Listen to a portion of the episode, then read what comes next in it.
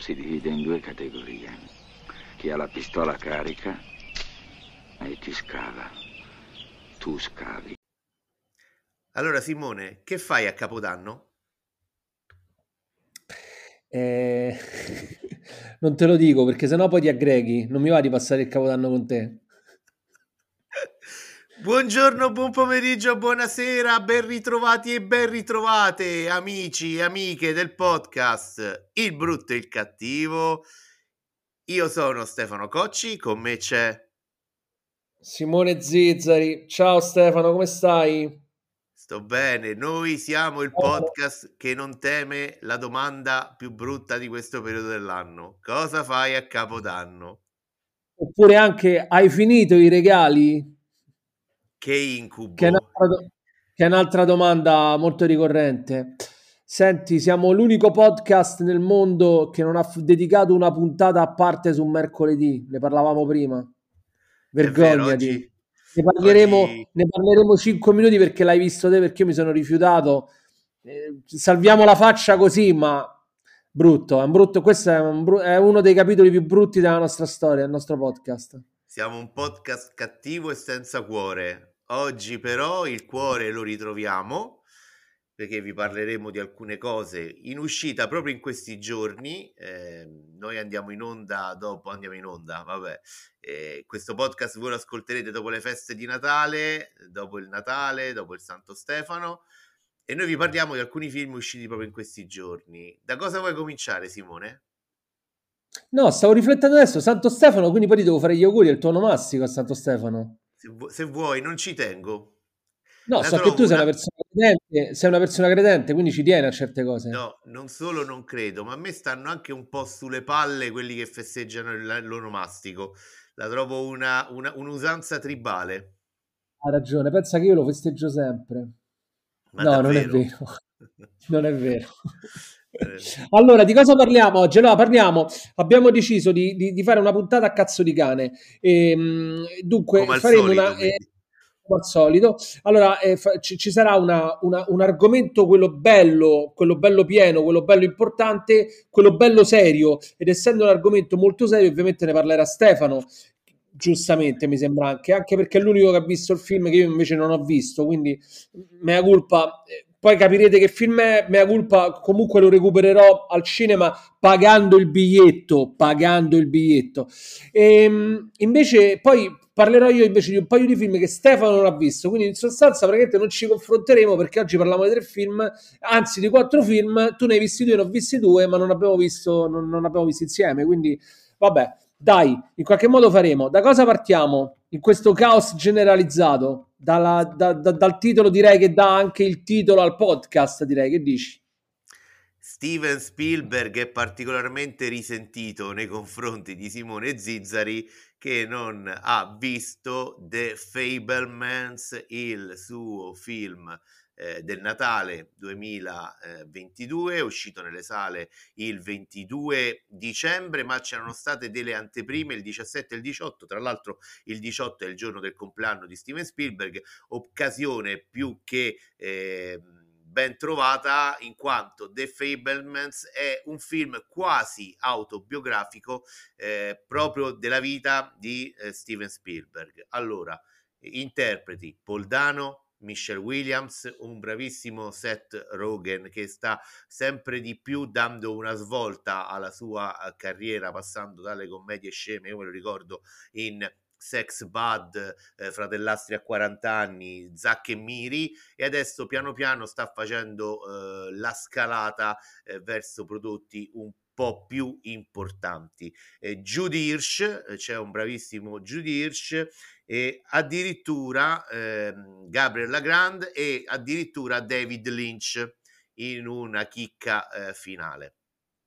Dicevo, è un film quasi eh, autobiografico perché eh, ritroviamo eh, nelle immagini che chi ha voluto ha potuto vedere anche nel trailer eh, tanti rimandi alla biografia di Spielberg l'avevo già fatto nella puntata sulle anticipazioni di Natale vi consiglio di vedere se vi interessa il documentario Spielberg che trovate su Sky e Now TV molto dettagliato, molto accurato che racconta la vita del regista.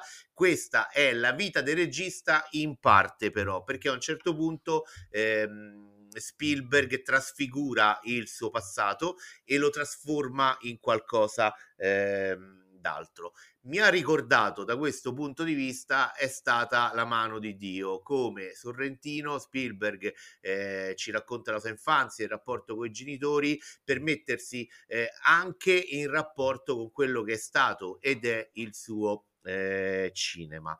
Eh, non mi fai un'associazione tra Sorrentino e Steven Spielberg, quindi? Beh, tra due grandissimi, non, non, non la faccio tra uh, Spielberg e James Franco, insomma, ecco, eh, credo che ci stanno bene, ci stanno bene insieme. Eh, breve, ehm, breve, breve sinossi, ehm, è la storia di questa famiglia, i Fableman, eh, il film inizia con il piccolo Sammy che viene portato al cinema dal papà e dalla mamma, Bart e Mitzi. E il bambino al cinema non ci vuole andare, ha paura di quelli che lui chiama i giganti e la mamma gli, per convincerlo gli racconta quello che è eh, la poesia di poter immergersi in queste storie, in questa sala con tanta altra gente e in uno schermo così grande. Il papà invece dall'altra parte gli spiega come funziona il cinema, che sono tante fotografie messe in sequenza e che vanno veloci e che a noi danno il senso del movimento. Già qua noi capiamo come nella vita del piccolo Sammy Steven Spielberg, ci saranno due poli che lo attrarranno eh, in diverse fasi, quello più poetico e artistico della madre, quello invece più razionale del padre. In tutto questo, quindi il piccolo Sammy vede, vede questo film, eh, lo spettacolo più grande del mondo, si innamora ovviamente del cinema e passa la sua infanzia e la sua adolescenza a girare piccoli film in casa, prima con le sorelle e poi coinvolgendo gli amici e poi sempre più persone fino a realizzare quasi delle, delle produzioni importanti sempre eh, con familiari ed amici. Nel frattempo però, mentre noi scopriamo la magia di questo amore per il cinema, eh, nella famiglia di Sammy, nei Fableman, avviene qualche cosa eh, perché eh, si, piano piano lo stesso Sammy capisce che la madre si è innamorata, innamorata dell'amico di famiglia Benny, interpretato da, appunto, come dicevo prima, ehm, Seth Rogen e questa cosa ovviamente causerà un trauma eh, nella vita di Sammy, mh, mm, di Sammy Spielberg che lo segnerà eh, per, il, eh, per il futuro. Allora, eh... questa è la sinossi breve, figuriamoci se facevi la sinossi lunga. Mamma mia, ho parlato tanto, vero? Mi sono dilungato, mi sono dilungato. Allora... Ti ho fatto perdere il filo, questa cosa mi, mi fa onore. Ti ho fatto perdere il filo. Hai fatto perdere il filo, ma io qui con me ho i miei appunti. Allora, ehm, le cose... A penna, eh, una volta che sì. Stefano è legato... Rigorosamente a penna su una, tavo- su una tavoletta digitale. Sei antico. Sono antico ma moderno, come Cameron.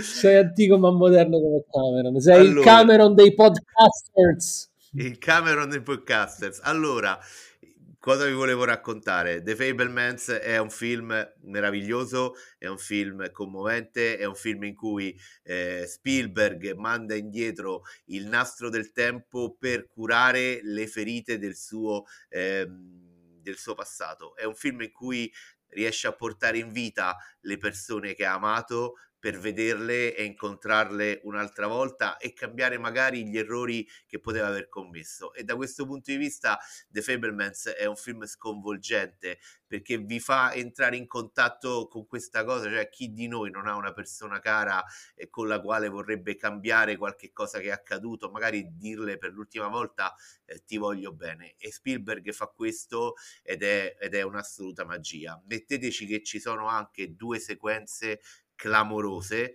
C'è una sequenza di un, di un giovane Spielberg che lavora alla moviola e, e, non vi dico niente di cosa succede. È una sequenza che mi ha ricordato un capolavoro del suo amico Francis Ford Coppola, La conversazione. C'è un'altra sequenza che si svolge a scuola con un piano sequenza molto bello che mi ha ricordato uno degli ultimi film clamorosi di Spielberg, West Side Story, che uscì proprio un anno fa sotto, ehm, sotto, sotto Natale. E poi c'è anche un altro aspetto ehm, che grazie a questa ricostruzione eh, noi possiamo capire tanto del, dello Spielberg regista e capiamo come eh, certe immagini, certe influenze sono cresciute dentro, dentro di lui e lui poi le ha eh, trasfigurate nel cinema che poi tanto, tanto amiamo, negli alieni, negli archeologi, negli squali che hanno alimentato la sua la sua filmografia. Io vi consiglio proprio di andarlo a vedere con gli occhi del bambino, eh, sono sicuro che non vi deluderà.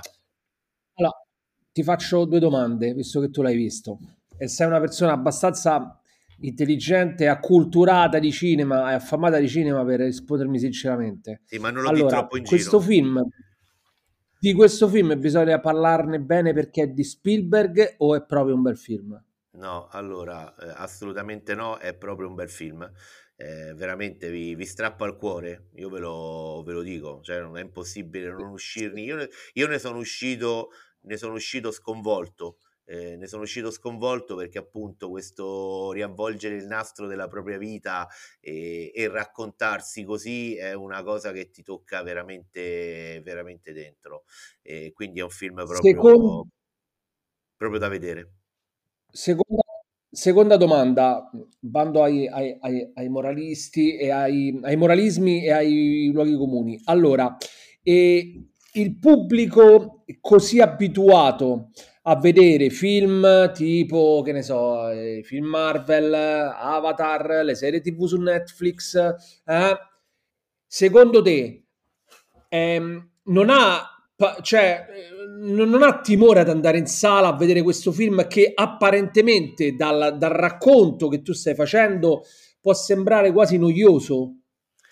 Fi- guarda, cioè, aggiungo una cosa. È una storia, una storia diversa, una storia quale noi non siamo abituati oramai no? a vedere, a, a vedere al cinema. Ti dirò di più, è un film in cui, benché, come, vabbè, credo che sappiano tutti, quindi non penso di fare spoiler, alla fine i genitori di Spielberg si separano ma è un film in cui non c'è mai un villain, non c'è mai un cattivo. Spielberg non salda i conti col passato in quel senso. Quindi è, è, un film che secondo me capiremo meglio negli anni a venire, perché ad esempio manca questa chiave drammaturgica che un po' muove tanti film, no? il creare un cattivo. Qui il cattivo non c'è è solo eh, questo rapporto di Spielberg col suo, col suo passato e, e, tra l'altro io ho sentito dire film autobiografico, non è un film completamente autobiografico perché poi a un certo punto succedono delle cose che nella vita di Spielberg non sono accadute, le cose non sono andate così. Però ecco, secondo me è un film, e da questo punto di vista forse ha ragione chi conosce bene la biografia di Spielberg e chi ha la pazienza di farsi guidare in un racconto per immagini, perché anche qui, come in Cameron, è la potenza delle immagini che ti guida più che la trama. Secondo me, chi ha fiducia in questi strumenti narrativi uscirà veramente contentissimo. Ma, chi è abituato a vedere i film Marvel si annoierà secondo te? Eh, qui, questa è una questione di pubblico. Secondo me, il ragazzetto dei 20-22 anni che va a vedere il film Marvel perché c'è Iron Man o Capitan America, ad andare a vedere questo film non ci pensa proprio eh, quindi probabilmente sì. Eh, forse Però non è un film noioso. No, no, io mi, io, no, no, io mi sono appassionato tanto al, a questa vicenda. Beh. È un film romantico, è un film nostalgico, è un film, è un film che fa piangere, è un film che fa ridere perché c'è questa figura di questa madre di Steven Spielberg, in questo molto fedele, che era una mezza matta, era, era un artista, cioè c'è una scena in cui prende i figli eh, piccoli, li mette in macchina per andare a vedere da vicino un tornado e, e, c'è la figlia grande, la sorella di Spielberg, che dice: Ma mamma è sicuro? E lei risponde: Certo che è sicuro, sono vostra madre. Quindi capite che è una figura eh, folle. Dall'altro lato c'è questo padre, interpretato da Paul Dano, che finalmente, non dovendo interpretare matti, eh, serial killer, eh, psicopatici, finalmente ha trovato una sua grande dimensione. In questo film Paul Dano è grandissimo, invece interpreta il padre razionale che lavora con i computer, che è successo nel nel suo lavoro e che forse per questo sua, suo essere un po' più, vogliamo dire, noioso, eh, alla fine si crea il conflitto familiare che impone poi la rottura. Poldano che è l'enigmista di The Batman, abbiamo visto in The Batman, ce l'ha la faccia un po' da villa in Poldano, si può dire, insomma, eh? cioè, non è che sì. gli danno ruoli così a caso. Ma io ad esempio me lo ricordo, in, se non ricordo male, lui era il cattivo, tra virgolette, il sospettato in Prisoners, il film di Denis Villeneuve. No, sì. eh, di Denis Villeneuve. Ma anche fatto... Sunshine. Sì, poi ha fatto il petroliere in cui interpreta quel predicatore, eh, quindi ha sempre ruoli estremi. Qui non è un, questo non è un personaggio estremo e, e, e secondo me rivela, rivela, tutta la sua grandezza, eh, la sua grandezza da attore. C'è Bene, allora, caro... Sì, mi ha squillato il telefono, però adesso ho messo muto, non succederà mai più, ti chiedo scusa. E, ehm, allora, eh, esaurito, abbiamo esaurito quindi il capitolo, il capitolo ne, parla- ne, ne, hai parlato molto bene, ne hai parlato anche tanto di, di, di Steven Spielberg e di questo Fablemans che insomma si candida ad essere uno dei film più che, mm, come posso dire, che avranno sulle spalle la responsabilità di, di, di, salvare il successo al botteghino, al cinema di Natale, insomma, delle, delle sale italiane insieme ad Avatar. È forse il film più atteso insieme ad Avatar di Natale. Sì. Ma a te non fa ridere sta cosa, visto che noi due veniamo tutte e due più o meno anche dal mondo dello sport e del calcio, no? Ma hai notato che oramai sì. i giornalisti di cinema sono diventati come i tifosi della Roma, che devono stare più attenti ai bilanci e alla finanza piuttosto che agli acquisti o alla qualità dei film. Se parla solo dei soldi. È vero, è vero. Se parla solo dei soldi. Ma perché c'è, c'è grande paura che il cinema, che il film in sala possa, possa, finire a vantaggio solo delle piattaforme, che in effetti sono molto più dinamiche, molto più frizzanti in questo momento rispetto ai, ai a, chi dovrebbe invece valorizzare il prodotto in sala. Comunque questo è un altro discorso, se no poi andiamo fuori tema. E, ehm, che cosa... parliamo di altro adesso. Allora, se, se mi, mi, mi, permetti, facciamo un film a testa. Eh. Si parla di, di, Natale, quindi comunque questi sono anche consigli natalizi, perché i film di, quelli, di quali parleremo oggi e serie delle quali parleremo oggi sono tutti film o serie che sono... Eh, sono in uscita in questi giorni o sono già usciti in questi giorni e che oppure che trovate sulle piattaforme che stanno andando molto bene e quindi sono degli ottimi consigli per il Natale. Allora, io parlo di mh, due film italiani che ho visto, ho visto le proiezioni stampa e due film italiani che mi hanno, ehm, che, che, che, che, mi hanno eh, uno mi ha abbastanza deluso, un altro invece mi, è, mi, è, mi è piaciuto molto. E, ehm, allora, eh, la delusione non è stata fortissima e il, il, piacere non è stato immenso. Diciamo, sono due film. Ehm, comunque discreti, di, di, uno discreto e uno mediocre, ecco, diciamo, sono in quel, in quel range. Parto la tarazia. Tarazia. Che mi ha deluso di più Esatto, parto da quel film che mi è piaciuto di meno ed è Il Grande Giorno ed è il film di Natale di Aldo Giovanni e Giacomo. Allora è un film che lo trovate attualmente nelle sale italiane, quindi è uscito il 22 dicembre, quindi è il film mh, diciamo ehm, che che esce al posto dei film di Zalone, se vogliamo, insomma, il film italiano di riferimento proprio per il Natale, per il periodo natalizio. Ed è stata una, una, una, una mezza delusione. Allora, eh, il problema di Aldo Giovanni e Giacomo, che, che, sospettavo, che temevo e che purtroppo è stato confermato, è che diciamo dopo una carriera gloriosa, meravigliosa, perché Aldo Giovanni e Giacomo eh, io li, li, li, adoro li ho adorati tantissimo eh, durante tutta la loro carriera, hanno fatto film meravigliosi, eh, Tre uomini e una gamba in, in, in testa, diciamo che hanno eh, imboccato una parabola discendente che si era un po' fermata con Odio l'estate, che era un film uscito ehm, qualche anno fa, poco, pochi, poco, poco tempo fa, che mi era piaciuto, mi era piaciucchiato abbastanza e aveva un po' frenato questa, questa caduta, che purtroppo adesso è ricominciata, secondo me, per, con il grande giorno. Allora, il, il problema di Aldo Giovanni e Giacomo è che non hanno più diciamolo anche inevitabilmente, perché per carità è, è, umano, è normale, non hanno più quella forza comica esplosiva che avevano tanto tempo fa e, e, e, e diciamo hanno, hanno, voluto fare un film che raccontasse l'Italia ricca di oggi eh, con una caricatura anche se vogliamo anche delicata dell'imprenditore del nord no? e delle sue maniere di grandezza esagerate, quasi paradossali, però hanno, l'hanno raccontato anche bene, però hanno tralasciato la risata. hanno tralasciato le gag, no? che, sono, che, sono, che sono troppo poche secondo me in questo film e ancora di meno sono quelle che fanno ridere. Quindi è un film, tra l'altro, che ha un altro difetto e detto da me suona strano, no? Che è un film, io mi, io mi lamento sempre dei film che durano troppo, no? Questo dura troppo poco, cioè troviamo una via di mezzo perché questo film dura un'ora e venti, cioè dura pochissimo. È un film che, che che va, che va via t- troppo velocemente se vogliamo, ma non perché ti appassiona, perché poi a un certo punto, secondo me, questo è un film che poteva durare una ventina di minuti in più. Si approfondiscono i personaggi, forse questo è il film nel quale si vedono anche i personaggi che ruotano intorno al trio e che magari hanno anche delle, delle personalità un po' più sviluppate. C'è una Lucia Mascino bravissima, però diciamo gli manca, gli manca la verve, gli manca il guizzo, gli manca il guizzo comico, l'ironia, il, eh, quello che era, era proprio il, il, marchio di fabbrica di Aldo Giovanni e Giacomo. Quindi questo è un film, eh, racc- vi racconto la trama, è un film che è una sorta di Hollywood Party, un po' all'italiana, in cui c'è questo ricco matrimonio tra due industriali del settore dei, dei divani, che, costru- che, costruiscono divani, che, del nord, che hanno, ehm, che hanno insieme da una vita una si sopportano a malapena, soprattutto uno mal sopporta l'altro, e devono, e, e devono far sposare i rispettivi figli.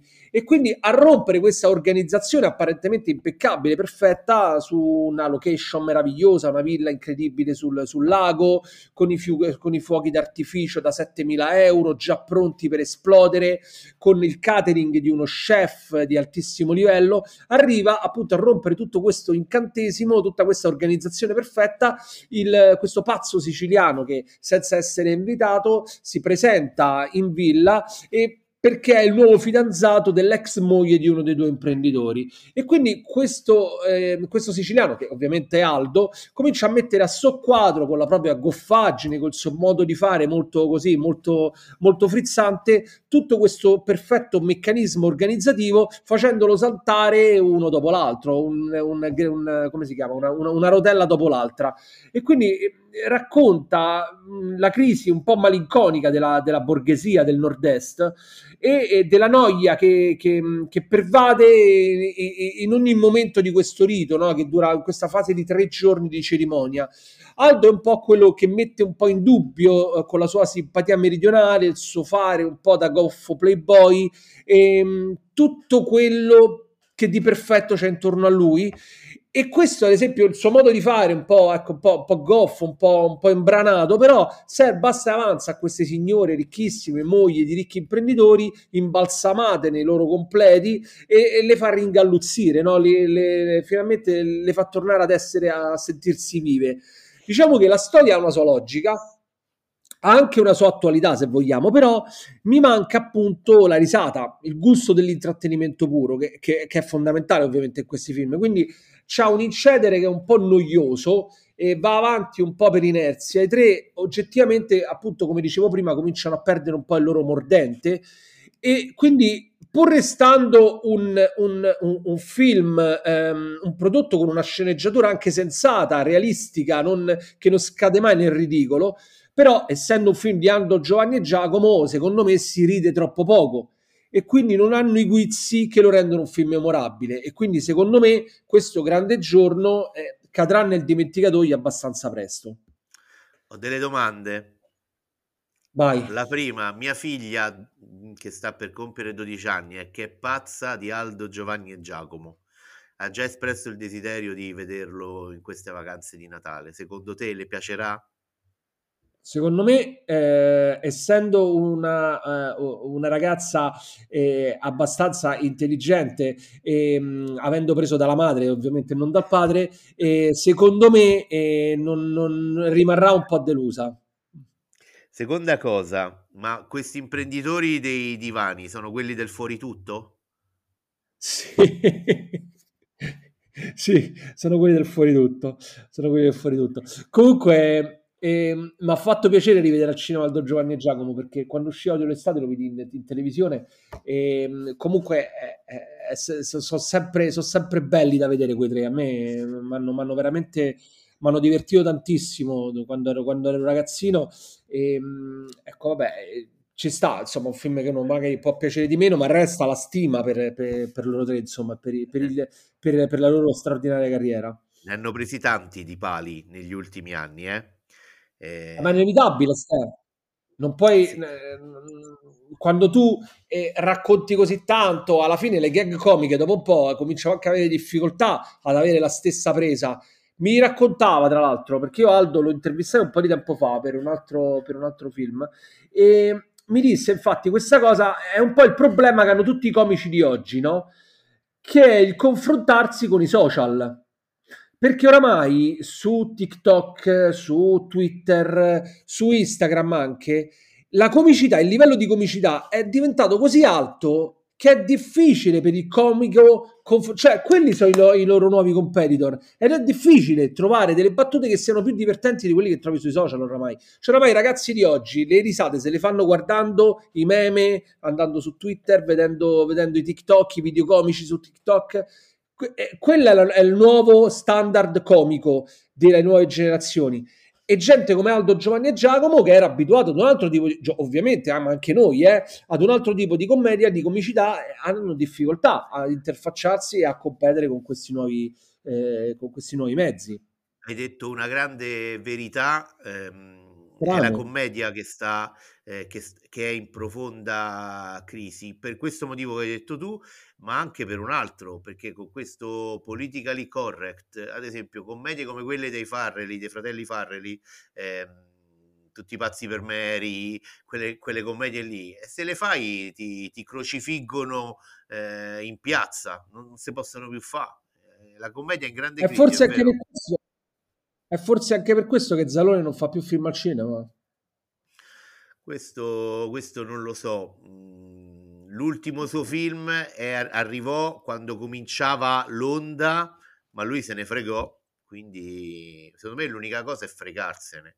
Poi la gente intelligente ti seguirà e quelli non intelligenti eh, facciano quello che devono fare. Cioè.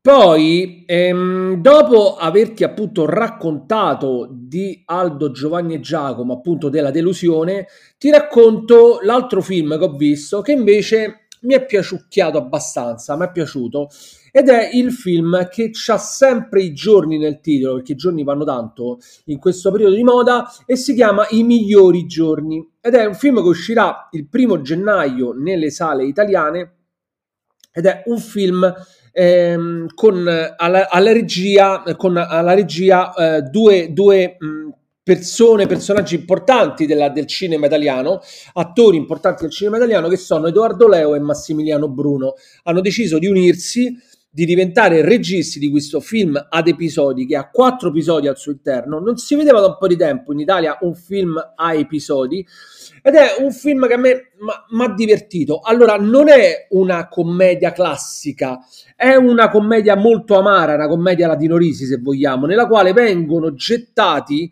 nella pattumiera tutte quelle festività programmate che tanto stanno sulle palle a Stefano Gocci, a quelli come lui e ehm, sono quattro episodi, ognuno dedicato ad una festività tipica della tradizione italiana, che dobbiamo festeggiare a tutti i costi, no? la tradizione buonista italiana, e che appunto tanti vorrebbero invece eliminare. Quindi c'è la vigilia di Natale, è il primo episodio, che vede protagonisti Edoardo Leo, Massimiliano Bruno e Anna Foglietta.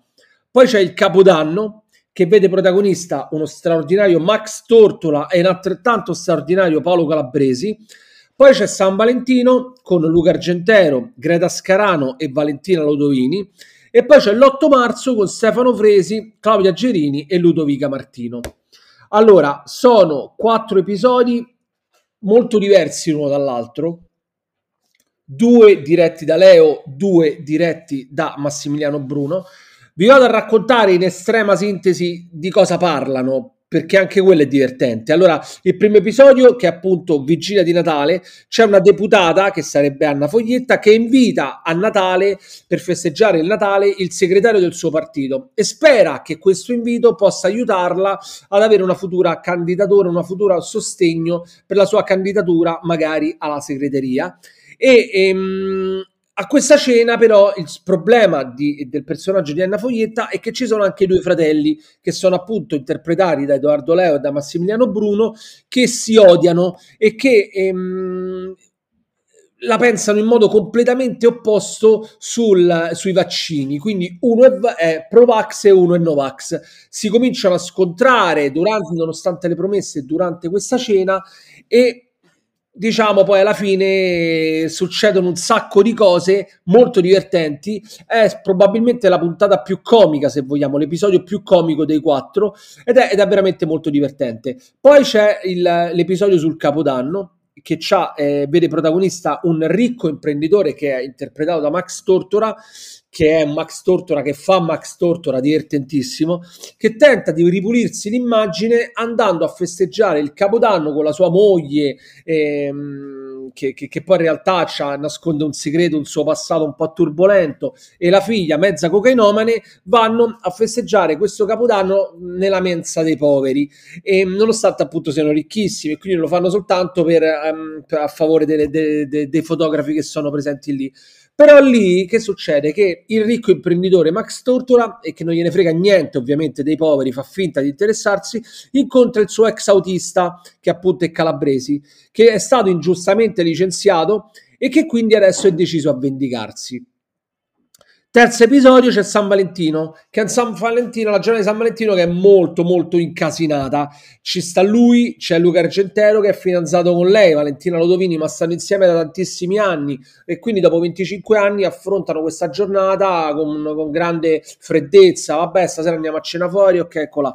Se non che poi si scopre che ehm, Argentero ha un amante però l'amante in realtà è legata in qualche modo a, ad un'altra una ragazza che in realtà è la segretaria della Ludovini. Insomma, c'è un grandissimo casino, un grandissimo intrigo e ehm, che porterà questa giornata di San Valentino ad essere festeggiata in modo molto più complicato di come se l'aspettasse inizialmente Luca Argentero, che si era acchittato la cenetta con moglie e poi con amante, ma in realtà tutti i piani vengono, eh, saltano per aria perché succedono cose che ora non vi, non vi sto qui a raccontare, anche perché non me li ricordo perché è complicato, in mezz'ora succedono un sacco di cose là dentro ed è però molto, anche questa è abbastanza divertente, con una battuta bellissima secondo me di Luca Argentero che fa ad un certo punto nella, nella puntata, nell'episodio in cui dice, dice ma chi cazzo mi ha fatto fare di festeggiare San Valentino, mannaggia chi l'ha inventato, è una data messa a cazzo in mezzo al mese di febbraio.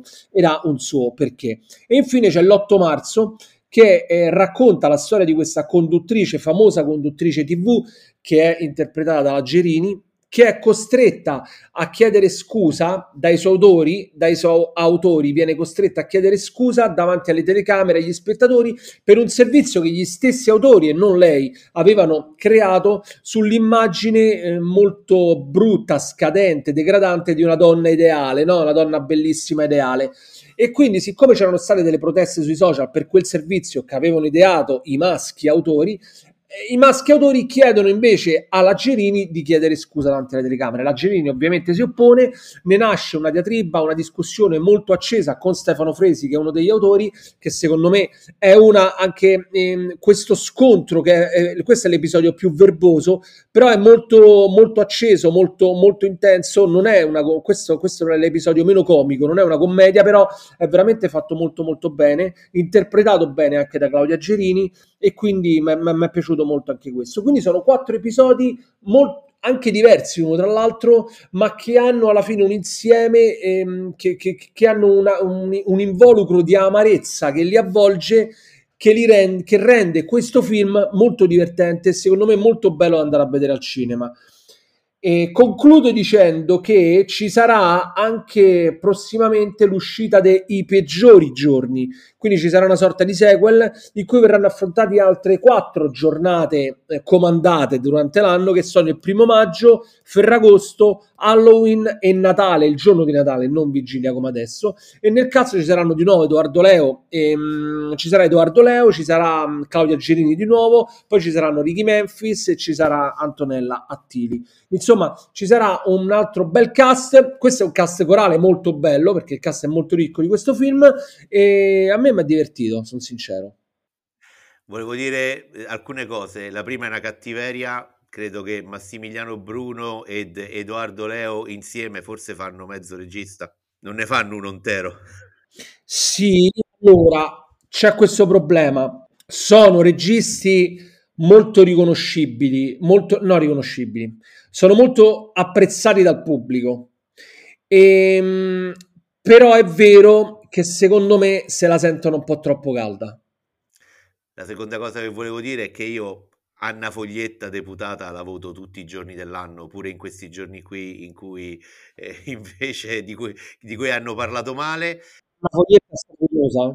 L'altra cosa che volevo dire è che da quello io non l'ho visto, da quello che hai raccontato tu, secondo me era una miniserie perfetta. Mi sembra uno di quei casi in cui hanno fatto un prodotto che poteva benissimo andare in, TV, in streaming, perché ti ripeto, da come l'hai raccontata ci veniva fuori un cabinet of curiosities.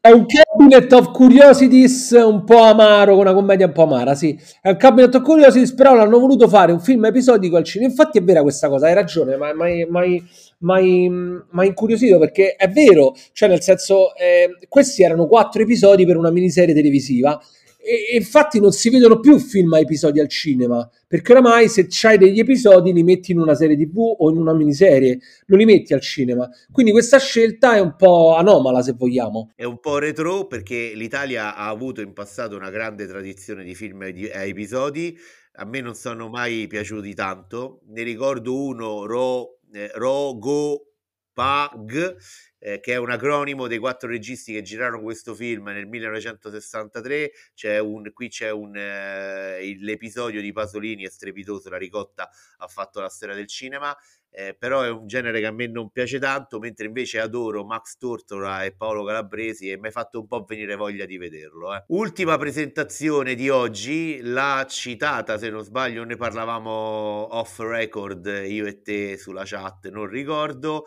Non abbiamo parlato, abbiamo un po' trascurato eh, la serie TV Netflix mercoledì eh, che ha avuto grande, se ne è parlato tantissimo, sembra che sia piaciuta tanto.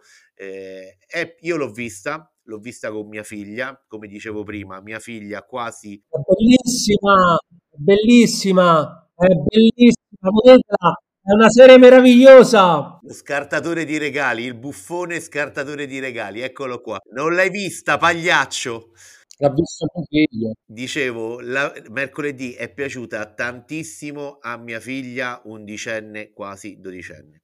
Io l'ho vista, eh, vi faccio qui una breve lista delle cose che mi hanno, alcune mi hanno irritato, altre mi sono piaciute. La prima cosa che mi ha irritato è che praticamente mh, mercoledì Adams, questo, ricordo chi non lo sa, è uno spin-off del celebre fumetto, serie tv e film La famiglia Adams. Eh, mercoledì la secondogenita, se non ricordo male, della famiglia Adams eh, viene mandata in una scuola speciale perché nella scuola che frequentava ha mutilato alcuni eh, compagni eh, lanciando dei piragna nella piscina dove eh, questi ragazzi che avevano bullizzato suo fratello stavano facendo nuoto e il, mi pare di capire che il sistema giudiziario degli Stati Uniti non è più quello di una volta perché la gara mercoledì per aver mutilato i coetanei se l'è cavata con un cambio di scuola e due sedute a settimana dallo psicologo. E va bene. Va, frequenta eh, questa scuola dove ci sono altri ragazzi che come lei dovrebbero essere dei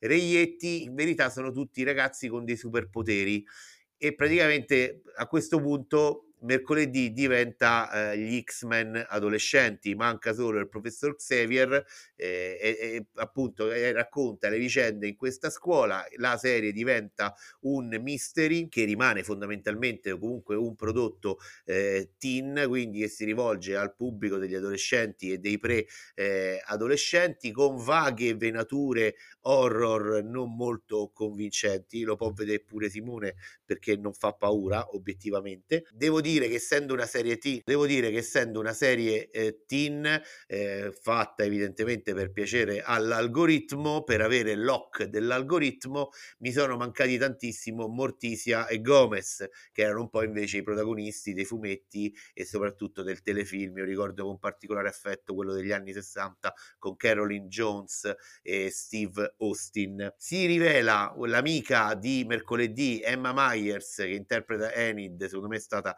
la sorpresa più bella della serie. La sorpresa, l'altra sorpresa bellissima è stata Mano Ting che oltre ad aver stupito tutti eh, sui social quando hanno scoperto che non era veramente una mano che camminava da sola ma c'era un tizio che poi col, col, col, con gli effetti è stato cancellato tutti si, so, tutti sono stupidi evidentemente pensavano che era una mano con le cicatrici non lo so perché tutti sono rimasti a bocca aperta va bene. Io sono rimasto a bocca aperta perché il mistero lo risolve mano fa tutto mano eh, la, nostra morti- la nostra mercoledì Jenna Ortega si limita a ballare e a, a ballare a fare le faccette strane, che dici? C'è l'Erce? L'Erce si vede solo alla fine.